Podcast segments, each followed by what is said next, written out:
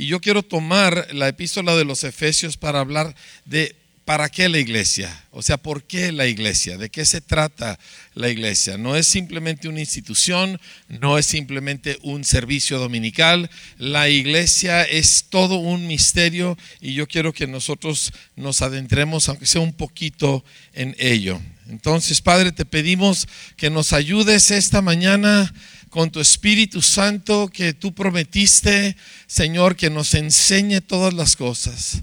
Ayúdame a comunicar las palabras que tú quieres, a no añadir lo que no debo, Señor. Ayúdanos a todos a oírte, Señor, no solo tus palabras y tu voz, sino tu mismo corazón, Señor. En el nombre de Jesús lo pedimos. Amén. Muy bien. en Efesios, el apóstol Pablo nos presenta el misterio de Cristo y su conexión con la iglesia en una manera particularmente especial.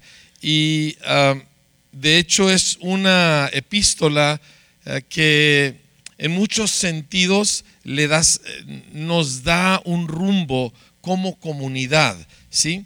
Entonces, yo quiero saltearme muchas cosas que me encantaría leer y detallar, irme al capítulo 1, versículo 20.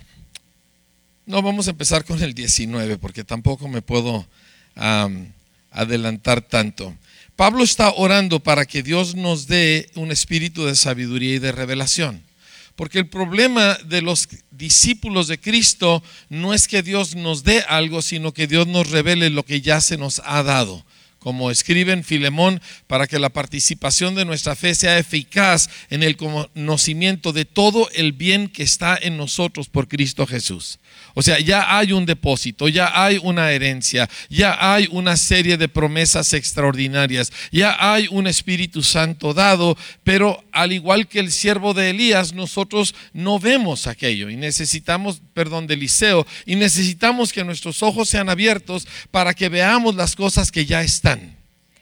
Y vivamos en esa realidad y no en la que ven nuestros ojos. El apóstol Pablo a los Corintios les escribió en 1 Corintios 3 que aunque ellos eran herederos, aunque ellos ya tenían los dones del Espíritu, sin embargo ellos seguían viviendo como humanos. Seguían viviendo como si fueran meros hombres. O sea, no estaban operando en la realidad invisible, estaban operando como todo mundo, en lo que veo y en lo que siento y en lo que opino, en vez de en lo que Dios nos ha dado. Así que en Efesios Pablo está orando para que nosotros recibamos revelación, dice, en el conocimiento de Él, de Jesús, alumbrando, alumbrando, los ojos de nuestro entendimiento para que todos sepamos cuál es la esperanza, es decir, el futuro glorioso al que Él nos ha llamado. Permítame decirle que si usted no se conecta en toda su alma a la realidad de una eternidad con Cristo, el resto de la Biblia no le va a servir de mucho, porque usted va a estar amando este mundo y no va a tener su corazón y su identificación en la eternidad. Si la escritura dice que nuestra ciudadanía está en los cielos. ¿Sí? Nosotros no somos ciudadanos de esta tierra. Estamos aquí pero ya no somos de aquí. Se puede decir que somos extraterrestres. ¿Sí? Esto es una realidad familia. Esto no son palabras bonitas para animarnos en momentos difíciles. Esto es Biblia. ¿Sí? Y entre más nosotros nos ubicamos en la realidad que está aquí, más victoria y más gloria de Dios va a haber entre nosotros. Continúa, dice, dice, ¿Y cuáles las riquezas de la gloria de su herencia en los santos? Herencia es algo que ya se nos ha otorgado y está lleno de riquezas en gloria. Y el, Padre quiere que nosotros conozcamos lo que se nos ha concedido. Lo mismo que dice Primera de Corintios 3, que el Espíritu Santo, perdón, 2, que el Espíritu es el que nos revela las cosas que Dios nos ha concedido. O sea, lo que ya tenemos. Yo encuentro que típicamente nosotros estamos a pídele, pídele, pídele a Dios cosas que ya son nuestras. Estamos como el hijo mayor que le dice, nunca me has dado ni siquiera una chivita para este, hacer eh, este, eh, pues, cabrito al pastor, ¿verdad? Estilo Monterrey. Ni siquiera esto me has dado. Le dice el papá, ¿qué te pasa, mi hijo? al principio de esta parábola les repartí los bienes a los dos. Dice, tú siempre estás conmigo, todo esto es tuyo.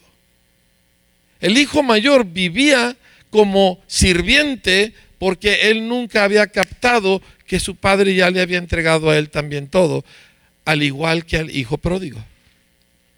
De hecho, según la costumbre judía, al hijo mayor le había tocado doble, porque siempre el primogénito recibía doble porción de herencia. Y este muchacho vivía como pobre porque no captaba lo que ya tenía. Y la iglesia necesita captar aquello. Ahora, fíjese el tercer punto que Dios quiere revelarnos. Dice, ¿y cuál la supereminente grandeza de su poder para con nosotros los que creemos? Esto no es para todo mundo. Dice, según la operación del poder de su fuerza. ¿Cuál? La que operó en Cristo resucitándole de los muertos. O sea, rompiendo el poder opositor más fuerte del universo, que es la muerte. Dice, y sentándole a su mano derecha en los lugares celestiales sobre todo principado, cristianos no le tenemos miedo al diablo, sobre toda autoridad y sobre todo poder y sobre todo señorío y sobre todo nombre que se nombra, no solo en este siglo, sino en el venidero. Pero lo grueso es el siguiente versículo.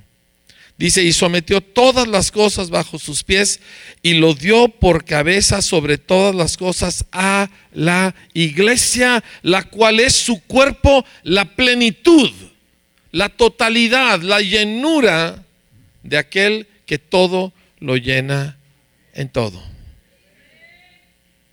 Ahora, yo no estoy buscando que nos emocionemos, sino que abramos nuestros ojos. Según este pasaje, la iglesia ha sido destinada para ser la representación, para ser la manifestación de la totalidad de Cristo. Así lo dice. Y la realidad es que distamos mucho de ello. Y a veces, pues, mm, estamos tan lejos que ni siquiera ya lo consideramos. Pero eso dice el papel, como dicen en Chiapas, ¿verdad? Así dice el papel. Que tú y yo y la comunidad de nosotros somos, hemos sido designados por Dios para ser la manifestación de la plenitud de todo lo que Cristo es. Esas son palabras muy fuertes. Y ahora nosotros queremos averiguar, bueno, ¿cómo caminamos en esto?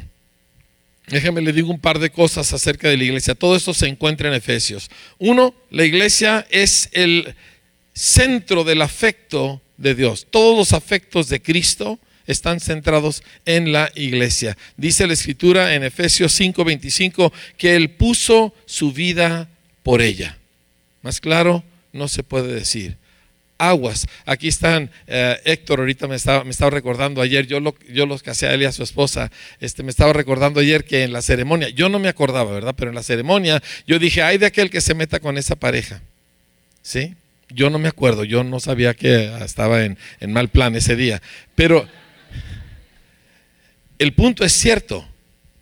Y ahora cuando tú te pones a pensar en toda la gente que o por ignorancia o por descuido o negligencia o por mil otras razones daña a la iglesia del Dios viviente. Porque hace un comentario, porque tiene una actitud, porque forma un grupito, ¿verdad? Que está en una postura contraria, mil y una cosas y lastima a la esposa del Cordero. Y Él dio su vida por ella. O sea, yo creo que a mí me sería, y, se lo digo sin broma, me sería más, me causaría menos temor volver a fumar marihuana que lastimar a la iglesia. Yo fui sacado de una vida de adicción. Yo fui adicto a las drogas por cinco años. Y se me hace, me da más miedo hacerle daño a la iglesia que de alguna manera afectar, o sea, más en cualquier manera que cualquier pecado moral que pudiera cometer. Y no estoy buscando cometer pecados morales, pero entiéndame. Mire, en mi ciudad, para que, para que me entienda de qué se trata esto en términos concretos, ¿sí? en mi ciudad ah, nosotros abrimos una segunda escuela, se llama Colegio Vida con Futuro, en una zona que se llama Almanceña. Es, es parte del polígono eh, de violencia de nuestra ciudad. Es un lugar muy difícil. Es un lugar dominado por pandillas y narcotráfico y todo eso, ¿verdad? Sí. Y la escuela ha sido un, literalmente ha sido una luz, ¿verdad? Eh, ha sido una, una lámpara para todo el barrio. Le ha traído esperanza a todo ese lugar. A una cuadra de la, de la escuela está la congregación de asambleas de Dios de mi hermano Leonel Prieto. Y nosotros en la escuela hemos alcanzado a muchos padres de familia y tenemos ahí un pequeño un grupo ah, de estudio bíblico una tarde a la semana y un alcance de niños. Y toda la congregación me ha pedido, pastor, tenemos 80 niños, tenemos 40 adultos, vamos a empezar una iglesia y nunca lo vamos a hacer. Nunca voy a abrir una iglesia ahí. Tengo la gente, tengo las instalaciones y nunca voy a abrir una iglesia ahí porque a una cuadra está mi hermano Leonel. Así que andamos buscando algún terreno a medio kilómetro, un kilómetro de distancia donde nosotros podamos atender a nuestra gente, pero nunca voy a aprovechar esa situación por muy ah, conveniente que sea, porque está de por medio mi hermano. Yo no puedo hacerle daño a la iglesia del Dios viviente. dices, pero ¿qué tiene? Mire, no nos hagamos. Aquí somos mexicanos y, y entendemos la vida, somos bastante canijos, ¿verdad? ¿Sí? Y tú sabes que si yo hiciera eso, dañaría irreparablemente mi relación con este hombre. Y él es de una cultura un poco diferente, ¿verdad? Porque nuestra iglesia tiene ciertas costumbres y la de él otras pero nos amamos, somos hermanos. Hay diferencia de edad, diferencia de cultura, diferencia de tipo de gente, diferencia socioeconómica, diferencia de todo. Pero nos une la sangre del Cordero y nunca lo vamos a lastimar. Hace, espérame tantito, no, no, no, no, no, no, no, no, no, créame, este, esto lo hago por miedo más que otra cosa, no creo que estoy tan buena gente.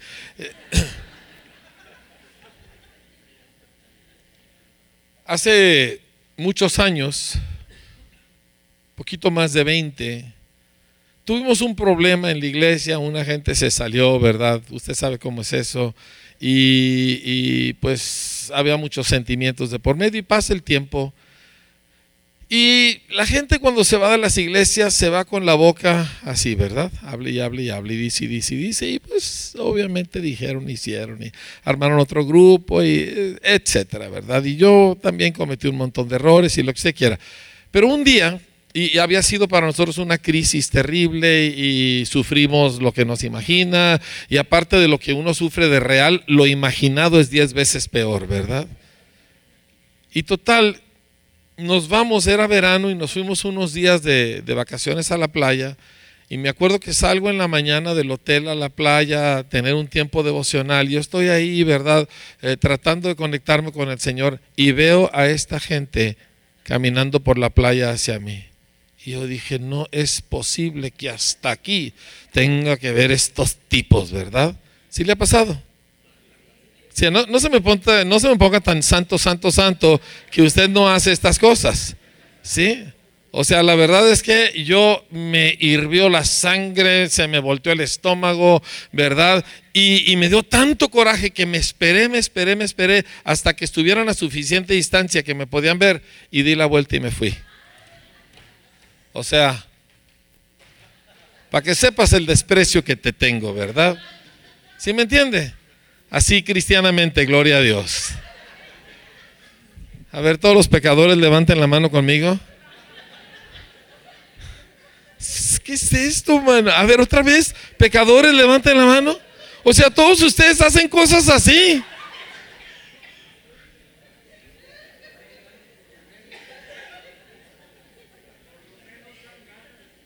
No, no, no, por lo menos dan ganas.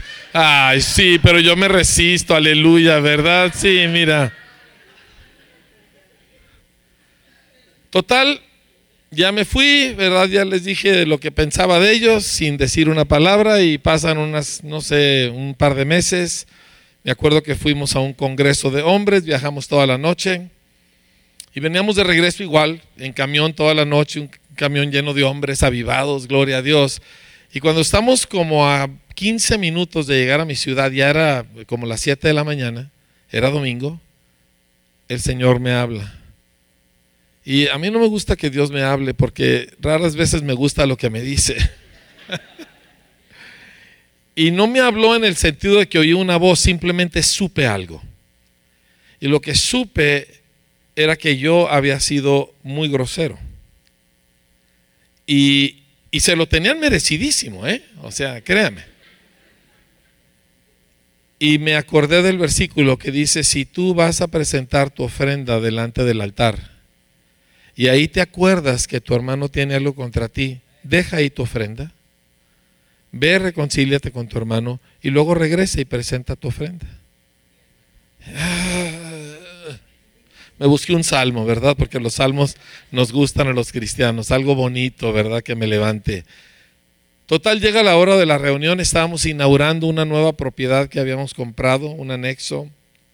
Estábamos contentísimos, me acuerdo, y aquella cosa no se me quitaba y no se me quitaba y no se me quitaba y no se me quitaba. Le dije a mi esposa, encárgate de la reunión, ¿a dónde vas? Ya ni le contesté. Porque yo como Abraham, ¿verdad? ¿Usted cree que Abraham le iba a decir a Sara que iba a sacrificar a su hijo? Claro que no. Si el miedo no anda en burro, ¿verdad? Pues total, no le dije, me subí en mi coche y atravesé la ciudad a la casa de esta gente y toqué la puerta. Y cuando abrió la puerta, el dueño se sorprendió de verme ahí y no supo qué decir y les dije, sucedió esto y esto, y ustedes lo saben, que fui muy grosero, perdón, vengo a pedir disculpas. No le dije ninguna de la lista de cosas que ellos nos habían hecho. Todo lo que habían dicho. Todo el veneno que habían desparramado. Le dije, fui muy grosero, estuvo muy mal. Vengo a pedirles perdón. Hablamos tantito más, oramos. Me salí de la casa y me regresé a la congregación. Yo creo este libro. Yo creo lo que dice aquí. Y si tú no lo crees, Vamos a olvidarnos de congresos y de iglesias y de tanto ruido que hacemos porque somos cristianos. De esto se trata la vida en Cristo. Que recibí la gloria, que recibí la revelación, que me caí bajo el poder, que tuve un milagro. Todo eso al mundo no lo impresiona. Pero tú empiezas a actuar como Jesús dijo aquí y se forma la iglesia. Y la iglesia es sobrenatural, familia. La iglesia es la interacción de gente unida por el poder del Espíritu Santo en una dimensión sobrenatural. La iglesia es un lugar donde nosotros ponemos la otra mejilla. La iglesia es un lugar donde amamos a la gente que nos cae gorda. La iglesia es un lugar donde nosotros nos ofrecemos en beneficio de los que no son dignos y servimos a los que están por debajo de nosotros. Esa es la iglesia. Eso es lo que hizo Jesús. El más digno era Él y dijo, yo estoy aquí como el que sirve. Ustedes me dicen, maestro, pero yo estoy aquí como el que sirve. Les lava los pies a todos y les dice, yo hice esto como ejemplo para que ustedes lo hagan también. ¿Saben a qué se refiere lavar los pies? No, no, tengo nada en contra de ceremonias de lavamiento de pies. Yo he participado en algunas, ¿verdad? Pero no se refiere tanto a eso. Porque ¿se acuerdan que Pedro, y, cuántos de ustedes saben que Pedro era de Jalisco? Totalmente, ¿verdad? ¿Sí? ¿Por qué no te lo imaginas con sombrero de charro? ¿Sí? El hombre abría la boca y metía la pata, ¿verdad? Me cae súper bien. Me consuela mucho. Digo, si Pedro pudo llegar al cielo, pues como quiera que sea, yo tengo chance, ¿verdad? Pero Jesús viene a lavar los pies y Pedro, no, jamás tú me lavarás a mí los pies. Y Jesús le dice, si no te lavo los pies no tienes parte conmigo. Entonces lávame toditito, ¿verdad? En fin. Y Jesús le dice, no necesitas que te lave todo. Tú ya estás limpio. Solo necesito lavarte los pies. Así tú, mi hermano, también estás limpio por la sangre. Pero en el caminar se le empolvan a uno los pies con la mugre de este mundo. Y ahí es donde yo te encuentro a ti con un pecado que a mí me ofende. ¿Sí? Algo has hecho, algo has dicho, y tu pecado a mí me ha ofendido o me ha lastimado. Mi respuesta es que yo te ayudo a vencer ese pecado. Esa es la respuesta en Cristo. Eso es lavar los pies. Es que yo vengo y te digo, hiciste esto, estuvo mal, me lastimaste, pero yo te voy a ayudar hasta que tú venzas esto. A veces gente viene y me dice, pastor, fulanito está haciendo esto y esto y esto. Le digo, quiero que vayas y le digas, pero me va a decir que tú quién eres para decirme a mí. Y le dije, y yo les respondo, tú le vas a decir, soy tu hermano, soy tu hermana, eso es quien soy, deja de hacer esto. Y yo no te voy a excluir, no te voy a rechazar, no te voy a ignorar, te voy a ayudar a vencer este pecado que traes. ¿No es eso lo que hizo Jesús? Ese es nuestro camino, iglesia. Mientras nosotros respondamos a la falta ajena con sospecha, miedo y rechazo, que es lo típico que hacemos los seres humanos, nunca va a haber iglesia, va a haber cultos. Pero un culto no es una iglesia, un culto es un evento. Una iglesia es vidas que se entrelazan porque hemos recibido la gracia de Dios. Y no es fácil. Amar duele. ¿sí? Amar es difícil. Porque amas a gente, es como dijo el hermano Wayne Myers, dice, yo te amo mucho a ti, Señor. Eh, mi problema es tu familia. ¿Sí? Y, y así es, la familia es difícil. Tú eres difícil. Yo soy difícil. Yo, yo, hago cosas indebidas, yo lastimo gente, yo abro la boca de más. ¿No te pasa a ti? Y yo necesito que alguien me trate, no a la medida de lo que me merezco, sino que alguien me trate como Jesús me ha tratado y que me ayude. Porque yo necesito ayuda. Y tú necesitas ayuda. Y no hay uno de nosotros aquí que pueda caminar bien con Cristo por sí solo. No hay nadie lo suficientemente espiritual para triunfar solito. Necesitas la ayuda de otra gente que también la riega igual que tú. Y eso es iglesia. Y es sobrenatural. Y cuando nosotros llegamos a captar esa realidad, todo cambia. Y yo quiero iglesia en mi país. Y Jesús ha de tener una iglesia en México. Porque miren, a veces lo que nosotros parecemos es un costal de gatos, ¿sí me entiende? Imagíneselo. O sea, estamos juntos, pero no necesariamente unidos. ¿Por qué? Porque hay tanta cosa de por medio. Y, yo lo entiendo, nuestra historia no nos ha ayudado. Para nosotros la autoridad es algo abusivo y algo malo, ¿verdad? Este, las relaciones son difíciles. Nuestras familias son disfuncionales. Mire, ahí viene Navidad. Yo estoy temblando porque normalmente en enero yo necesito volver a rescatar a media congregación. Porque vienen sus familias, los parientes, los tíos, los hermanos, los reclamos, salen todos enojados, todos heridos, todos con mil y una cosa, ¿verdad? Y llegan en enero y yo necesito volver a llamarlos a Cristo. Yo le saco a la familia en la carne, porque somos latosos, ¿o no? Ay, es que voy a ver a mi mamá. ¿Para qué la quieres ver si siempre están de pleito? Pero en la casa de Dios es diferente. Por eso no puedes traer tu cultura familiar a esta casa. Porque este es otro boleto. Y no puedes traer tus inclinaciones regionales o, de tu, o de tu cultura a esta casa, porque esta es otra cultura. Este es otro planeta. Y necesitamos aprender cómo se vive aquí para hacer iglesia.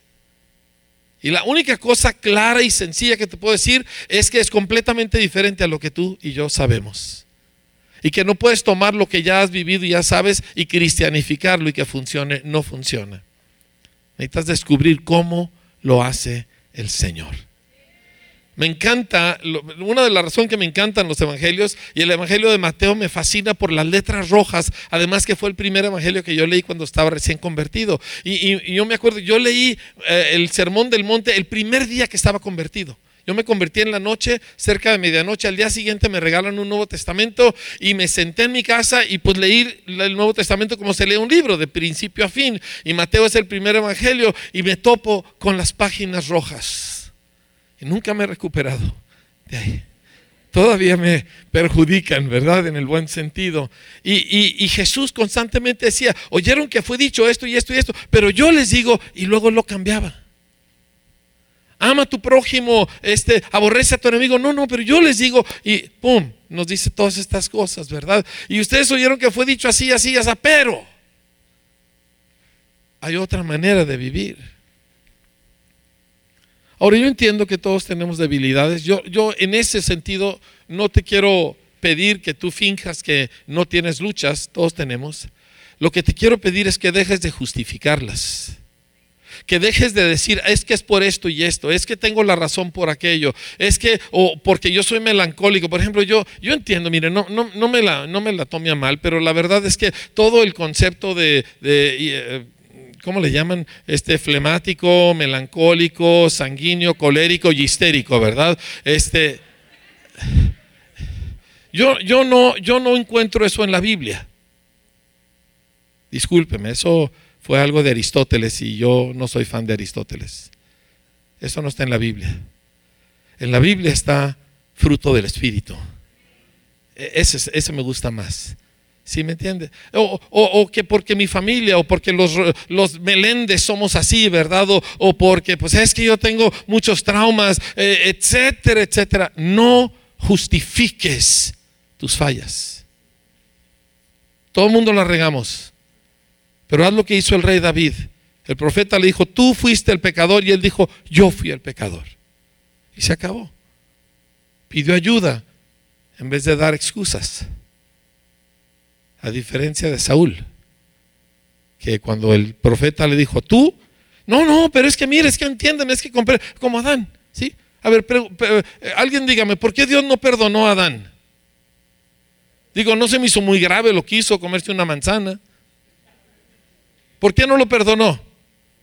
Porque nunca pidió perdón. Viene Dios con él, le dice, comiste del fruto del árbol que te prohibí. Y usted, los papás sabemos, ¿verdad? Tú le haces a tu hijo una pregunta que requiere una respuesta monosilábica, ¿verdad? Y tu hijo te empieza a contar todo un rollo. Hiciste la tarea. Es que ah, la ventana estaba abierta y entonces entró una, un, un cuervo y se llevó mi tarea, ¿verdad? Ya sabes que algo no está bien. Dios le dice a Adán, comiste del fruto del árbol que, te, que yo les dije que no comieran. Es que, es que, mira, yo no, yo, yo aquí soy el perjudicado, ¿eh? Porque yo estaba rete bien y luego esta vieja que tú me trajiste, pues ella me vino y me dijo, y tú sabes cómo son las cosas, ¿verdad? Y pues, nunca pidió perdón. Ni él, ni la mujer, ni la víbora. Nadie pidió perdón. Yo siempre me he preguntado qué hubiera pasado si Adán se tira al suelo llorando y dice, ¿qué hice, Dios mío? Qué diferente hubiera sido la historia. El problema no fue la manzana, el problema fue que dijo, yo tengo la razón y yo tengo la razón y a mí nadie me va a cambiar. Yo estoy bien. No lo hagas. Todos ofendemos muchas veces y todos necesitamos confesarlo y pedir perdón muchas veces. Acostúmbrate. ¿Sabes cuándo va a terminar eso? Cuando Cristo vuelva. Antes de eso, todo el mundo tenemos que pedir perdón con frecuencia. ¿Están conmigo?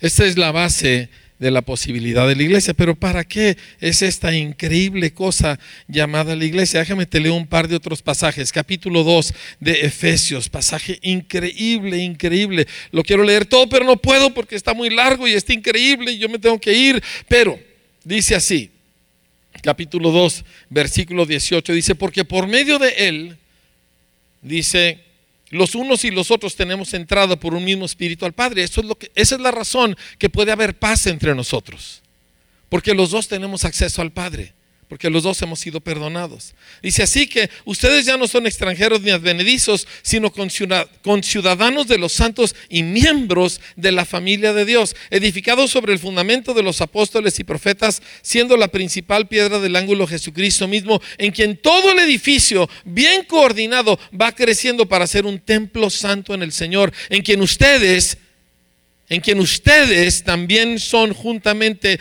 construidos para morada de Dios en el Espíritu. ¿Para qué es un templo? Para que Dios habite ahí. Los judíos perdieron la noción de esto. Ellos pensaron que el templo en sí era importante. Por eso decían los dichos, ¿verdad? Acerca del templo. Pero ellos, cuando el templo se vacía, cuando la gloria de Dios se va del tabernáculo en los tiempos de Samuel, ellos seguían ofreciendo sacrificios. Y dice uno, ¿para qué? Si ya no había, la gloria de Dios ya no estaba ahí. Lo que le daba sentido a todo el ritual de los sacrificios era el hecho de que adentro del lugar santísimo estaba la mismísima gloria del Todopoderoso. ¿Me entiendes? Y eso era la razón que todo, eh, la vestimenta, los lavamientos, los sacrificios, los esparcimientos de sangre, todo eso tenía sentido por causa de la gloria. Pero cuando los filisteos se llevan el arca y aún después de recuperada no vuelve al tabernáculo.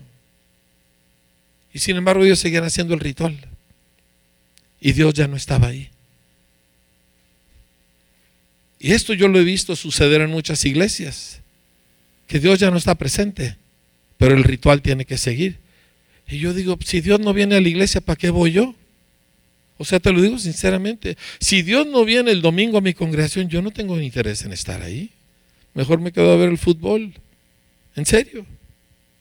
Jesús dijo, si dos o más de ustedes se reúnen en mi nombre, yo voy a estar ahí. Entonces yo voy a la iglesia porque Jesús prometió estar ahí. Porque francamente en la iglesia hacemos lo mismo cada vez. Cantamos tres cantos rápidos, dos cantos lentos, ¿verdad? Una ofrenda demasiado larga, este típicamente, luego a varios anuncios que nadie le presta atención, luego despachamos a los niños, luego tenemos una prédica, luego al final de la prédica pasamos al frente, alguien nos tumba, este, alguien nos cacha, esperamos, ¿verdad? Este, me encantan los cristianos, ¿verdad? Yo, yo, tengo un pleito amoroso con los cristianos. Dice, pero ¿por qué nos dices así? Porque yo no soy cristiano. Es un apodo. Me dicen cristiano. Yo soy un seguidor de Jesús. Cristiano es un apodo que nos pusieron en el libro de los Hechos. Entonces yo tengo mi pleito con los cristianos, porque los cristianos pasan al frente, ¿verdad? A que alguien ore por ellos y se paran así y luego hacen esto para asegurar que hay un cachador. Y, sabe que no se lo toma mal, quieren experimentar a Dios, ¿verdad? Entiendo eh, que aunque quizá no sea la cosa más eh, inteligente, sin embargo la intención no es del todo mala. Pero si esto es lo que vamos a hacer domingo tras domingo, tras domingo, tras domingo, pues digo, yo iba a misa todos los días, yo te la puedo recitar de principio a fin. ¿Y qué hace la diferencia cuando el Señor hace acto de presencia en medio de nosotros? Y cuando Él está presente, y no nada más de palabra, de a de veras presente, todo cambia. No importa que sean las mismas canciones, no importa que sea lo mismo todo, todo cambia. Así que, ¿cómo es que nosotros funcionamos para que Jesús habite entre nosotros? Porque ese ha sido su plan siempre. ¿sí? Mire, eh, todo el plan de Dios con su pueblo, y, no tengo tiempo para ver los pasajes, pero era, yo quiero habitar en medio de ustedes.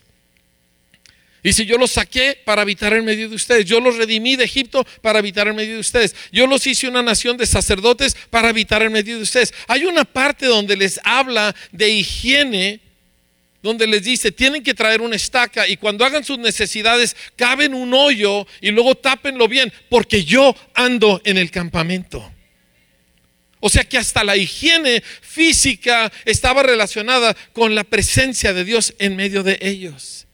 Esto es lo que Dios siempre ha querido. Siempre ha querido habitar en medio de su gente. ¿Sí? Poquito como mi suegro, que él quería tanto a sus hijos que él quería dormir en un cuarto grande con las camas de todos sus hijos a su alrededor. Así es el Señor. Él quiere habitar en medio de nosotros, pero Él no habitará en cualquier lugar, familia. Yo sé que la gente dice, Dios está en todo lugar. Discúlpeme, dispénseme, perdóneme, pero no es así. Yo sé que Dios es omnipresente, pero su presencia manifiesta, que es la que salva y la que sana y la que transforma, esa no está en todo lugar. En su omnipresencia Dios está aquí y en la cantina y en el prostíbulo y con el tipo que está robando un banco, porque Dios es omnipresente, pero la presencia manifiesta de Cristo no está en todas partes. ¿Sabe dónde está? Donde las vidas de sus discípulos interactúan en torno a Él y se conectan sus vidas. Vidas difíciles. ¿Sí? Es como el matrimonio. Usted se quería casar, se quería casar, se quería casar, se quería casar. Le rogó a Dios, a San Judas Tadeo, que se quería casar, que se quería casar, ¿verdad? Y luego se casó y ahora dice, ¿qué hice, Dios mío, verdad? Cámbialo, Señor. ¿No es así? ¿Cuál de ustedes, el príncipe azul, le salió exactamente como usted lo imaginaba? ¿Y por qué no está aquí? Porque los príncipes azules nos sale barriga, se nos cae el pelo y roncamos, ¿verdad? No somos todo lo que ofrecíamos ser, ¿sí o no, señoras? Dice una, amén, es cierto, ¿verdad? Bueno, en la iglesia es así. Gente complicada, gente difícil, gente con heridas todavía abiertas, gente con temores. ¿Y cómo le hacemos para que estas vidas se entrelacen? Jesús dijo, el mundo va a saber que ustedes son mis discípulos porque ustedes se aman los unos a los otros y eso no es fácil. Te voy a decir el problema con amar, porque como les dije, amar duele. Amar a cualquier gente te causará dolor.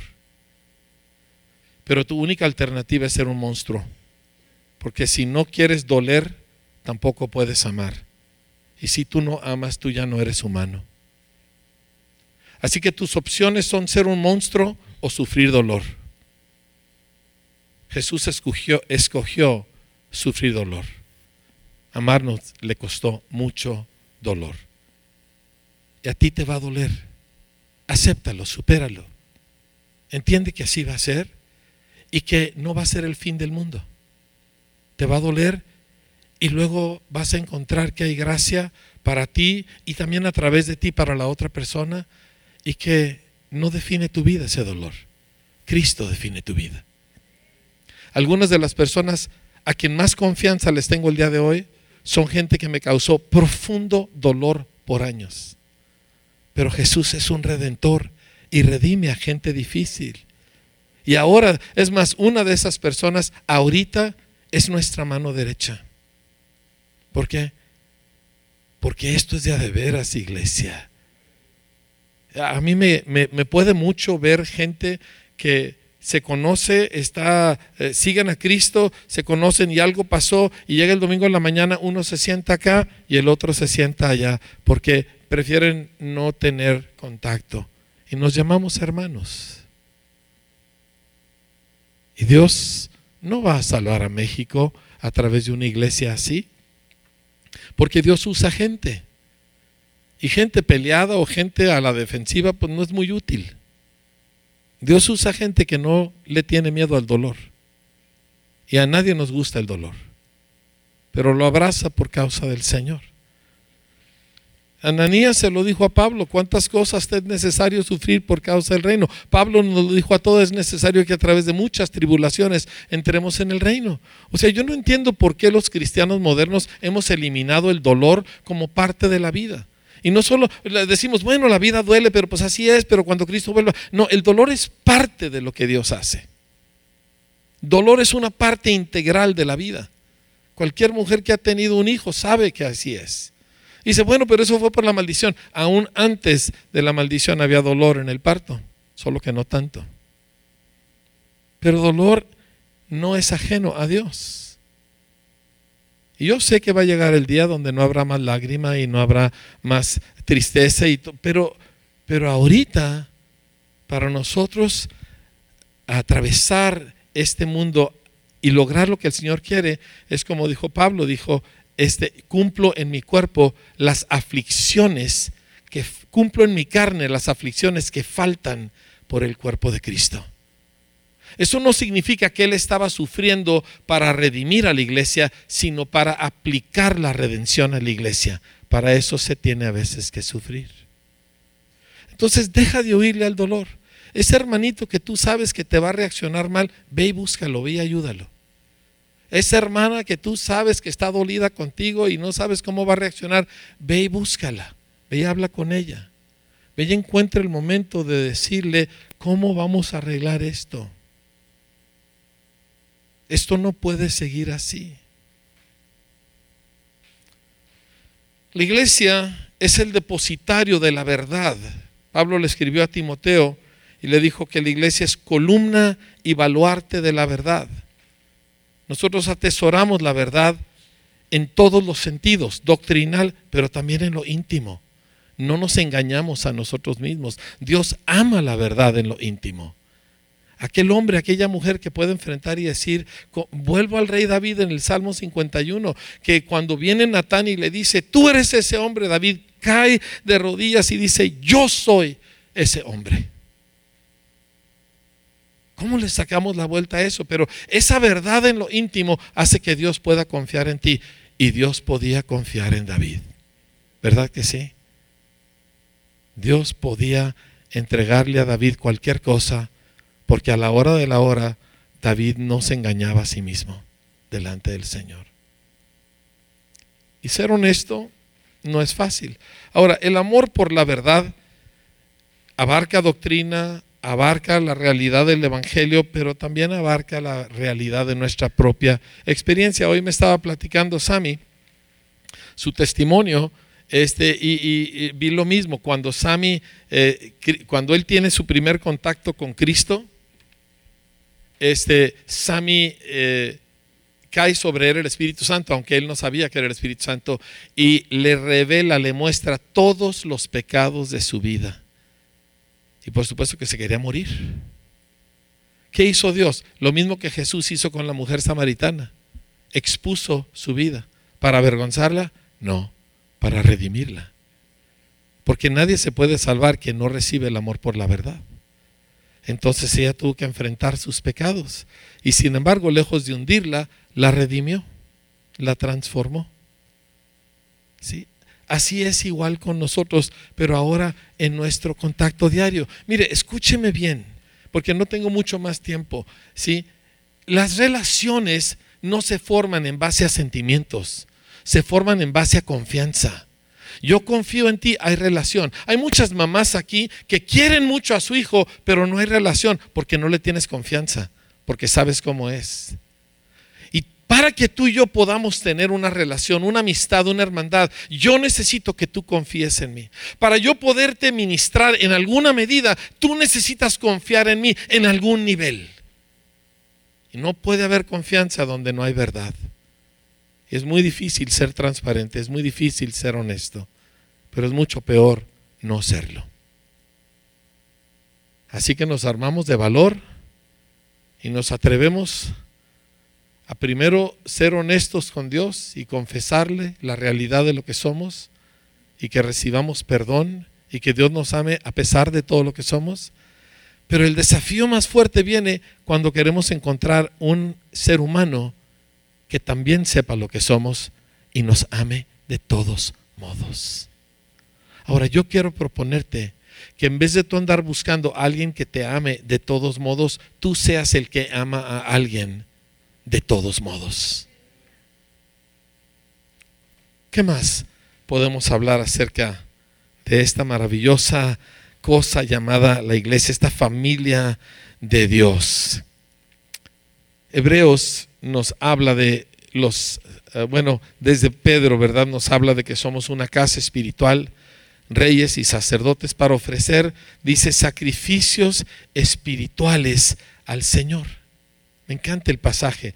Este, le animo mucho a que usted lo subraye. Está en primera de Pedro 2, dice, acercándose a él piedra viva, desechada ciertamente por los hombres, mas para Dios escogida y preciosa. Ustedes también, como piedras vivas, sean edificados como casa espiritual y sacerdocio santo, para ofrecer sacrificios espirituales aceptables a Dios por medio de Jesucristo. Esto es lo que hacemos. Esta es la razón que adoramos, ¿verdad? Estamos ofreciendo sacrificios de, nuestra boca, ¿verdad? Confesando su nombre, sacrificios de alabanza. Pero escuche lo que dice Hebreos acerca de sacrificios espirituales. Dice, Hebreos 13:15. Así que ofrezcamos siempre a Dios por medio de Jesús sacrificio de alabanza, es decir, fruto de labios que confiesan su nombre. Y de hacer bien y de la ayuda mutua no se olviden, porque de tales sacrificios se agrada a Dios. ¿Dónde se hacen esos sacrificios? En la casa de Dios, en el templo de Dios. Eso significa que si hay una hermana que está a punto de dar a luz, hay otras 8, 10 o 15 que se organizan y le van a llevar comida y limpiarle su casa durante por lo menos la primera quincena después de su alumbramiento. ¿Por qué? Porque somos hermanos. ¿Por qué? Porque de lengua, familia, me como un taco, diciéndoselo aquí en la traducción mexicana. ¿Me entiende? No hablemos de palabra, dice la escritura. Entonces, e, es inconveniente, claro, cuesta dinero, por supuesto, me va a robar tiempo, obvio. Y vamos y le ayudamos. Alguien se va a mudar, los hermanos nos juntamos, los que tenemos camionetas y órale, ahí vamos todos a cargar sus cosas y hacer de aquello una gran fiesta mientras le montamos su casa nueva y qué gozo y lo que él se iba a tardar una semana y gastar un dineral, lo hacemos nosotros en un día, ¿verdad? Y, y un gozo tremendo y una comunión en Cristo. Esto es la iglesia. La iglesia no es un culto dominical. El culto dominical solamente es la celebración de que somos iglesia. Pero iglesias es todo el tiempo, toda la semana, todos los días, en todos los barrios. Y México necesita iglesia, no cultos. Mire, yo soy buenísimo para cultos. Usted quiere una reunión cañón, llena del Espíritu Santo, con multimedia, ¿verdad? Con una alabanza en espíritu y en verdad y todo lo increíble. Venga conmigo. O sea, yo me chuto unas reuniones impresionantes. Pero México no necesita reuniones. Necesita iglesia. Una última cosa para cerrar, los dones del Espíritu, el fruto del Espíritu. Que por cierto, hay gente que dice, yo prefiero el fruto a los dones. ¿Y dónde se te dijo que tienes que escoger entre los dos? Los dos son nuestros, fruto y dones. Pero también encuentro que los que manejan los dones no conocen mucho acerca del fruto y los que se clavan en el fruto es porque no tienen fe para los dones, ¿verdad? Pero, pero mejor dejamos a un lado todas esas ideas y nos vamos a ver como lo dice la Biblia. ¿Está bien? Y lo que encuentro en la Biblia es que nos dice, uno, la palabra fruto. Diga conmigo fruto. Jesús dijo, yo los escogí a ustedes. Yo a veces le digo, qué mal gusto tienes, Señor. O sea, yo no me hubiera escogido a mí. ¿Alguien alguna vez le ha dicho, Señor, qué estabas pensando cuando me llamaste a mí? Nunca nadie le ha dicho eso. Yo todo el tiempo le digo, ¿estás seguro que no te equivocaste? ¿Estás seguro que no era mi hermano? Mi hermano mayor sería mucho mejor pastor que yo. Fácil y con la zurda.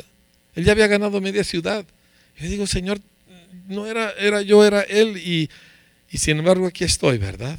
Y me siento terriblemente inepto para ser pastor, pero tengo el buen pastor adentro. Y por eso tengo esperanza.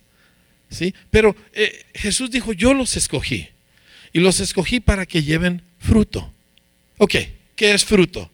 Pues fruto es amor, gozo, paz, paciencia, benignidad, bondad, fe, mansedumbre, templanza. Ay, si yo debería de hacer todo eso. Digan conmigo, debería. Una, dos, tres. Palabra favorita de los cristianos, ¿verdad? Deberías de, tienes que. Pero el fruto del Espíritu no es un debería. Es algo que brota de manera espontánea cuando alguien está bajo la operación del Espíritu Santo. Pero hay algo más acerca de fruto. Fruto no es para ti es que yo debería ser más paciente para ser mejor cristiana. equivocado. El fruto no es para ti. Cuando un árbol de manzanas da manzanas, el árbol se come las manzanas. ¿Para quién son las manzanas? Para otra gente. El fruto que Dios produce a través de ti es para que otros sean alimentados, no tú. No es para que seas mejor persona, no es para que te realices, no es para que logres ser espiritual, es para que otros se beneficien. Yo lo pongo en mexicano. ¿Lo puedo poner en mexicano? Es una pregunta agresiva. ¿La, quieren oír? Aún agresivo por acá, muy bien, estamos bien. ¿Alguien más quiere oír esta pregunta agresiva? Ok, ahí les va. ¿De qué diantres le sirve a tu vecino que tú seas cristiano? Ahora, esta va para las hermanas con maridos inconversos. ¿De qué diantres le sirve a tu marido que tú seas cristiana? Esta va para los estudiantes cristianos en una escuela mundanota, ¿verdad? ¿De qué diantres le sirve a tus compañeros de salón que tú seas cristiano? Porque fruto es para ellos. ¿En qué se benefician estas personas de que tú y Cristo tengan una relación? Les dije que era agresiva la pregunta.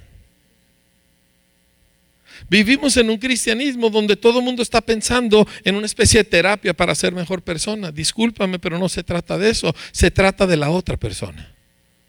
Se trata del pecador o del hermano en Cristo. No se trata de ti. Tú no eres el centro de los propósitos de Dios.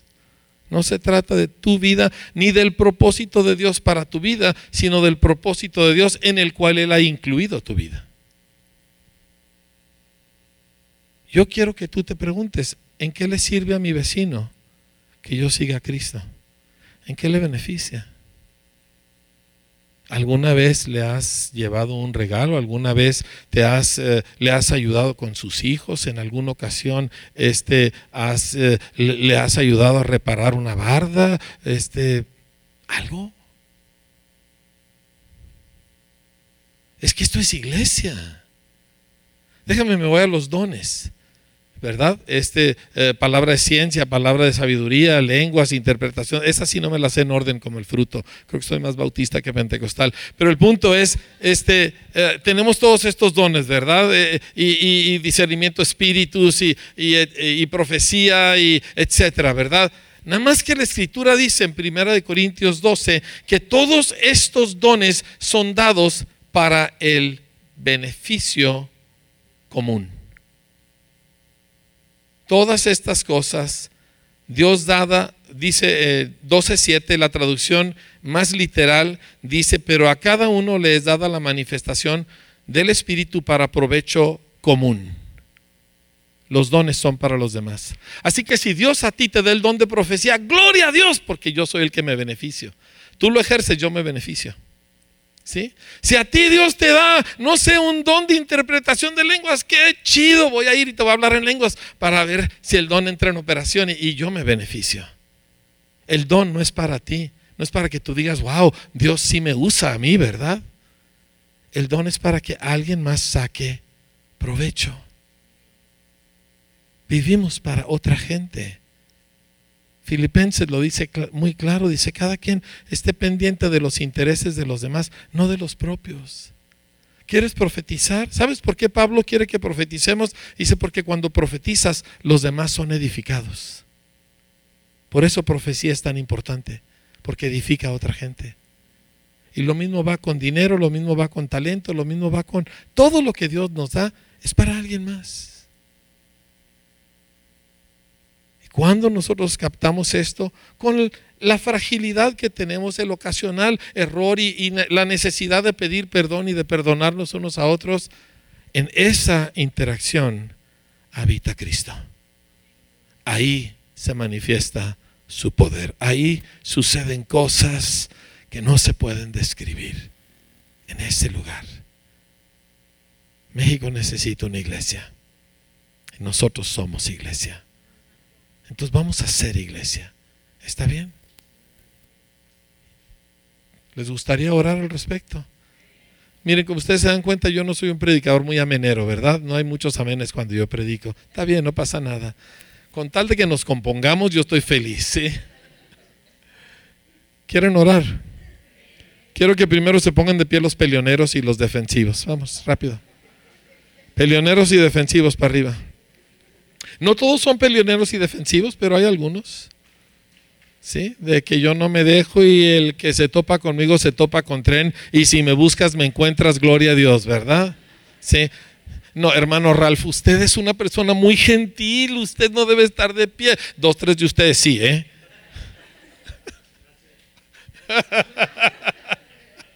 No, no, no, no, siéntense. Ya todo el mundo se está poniendo de pie por la culpabilidad. Solamente los primeros 50, esos son los pecadores, ¿verdad? No se crea. Todo el mundo batallamos con esto. Algunos más que otros. Pero tú no nos enseñas ese camino, Señor. Tú veniste, Señor, no con la espada desenvainada, sino como el Cordero de Dios, que a través de su propia muerte quita el pecado del mundo. Hiciste milagros increíbles, tenías unas predicaciones como nadie, pero veniste para ayudarnos. No era para ti, era para nosotros. Yo, yo, quiero aprender ese camino, Jesús. Y Dios sabe que mi país necesita que nosotros aprendamos ese camino. Quiero ver el poder y los milagros y las sanidades y las liberaciones y todo eso. Todo eso es parte y me encanta, Señor. Pero quiero ver gente que sabe amar al feo y al difícil. Y quiero ser de esa gente. Y quiero ser de los que ayudan al que me ofende. No solo tolerarlo, ayudarlo. Vencerlo con amor, Señor. Y en medio de todo aquel amor y en medio de todo, de todo aquel eh, eh, carácter de Cristo, que fluye el poder. Así como en tu vida, Jesús. Ayúdanos. Somos tu iglesia. Y tú nos amas tanto que pusiste tu vida por nosotros. Y tú eres el que nos lavas y nos redimes.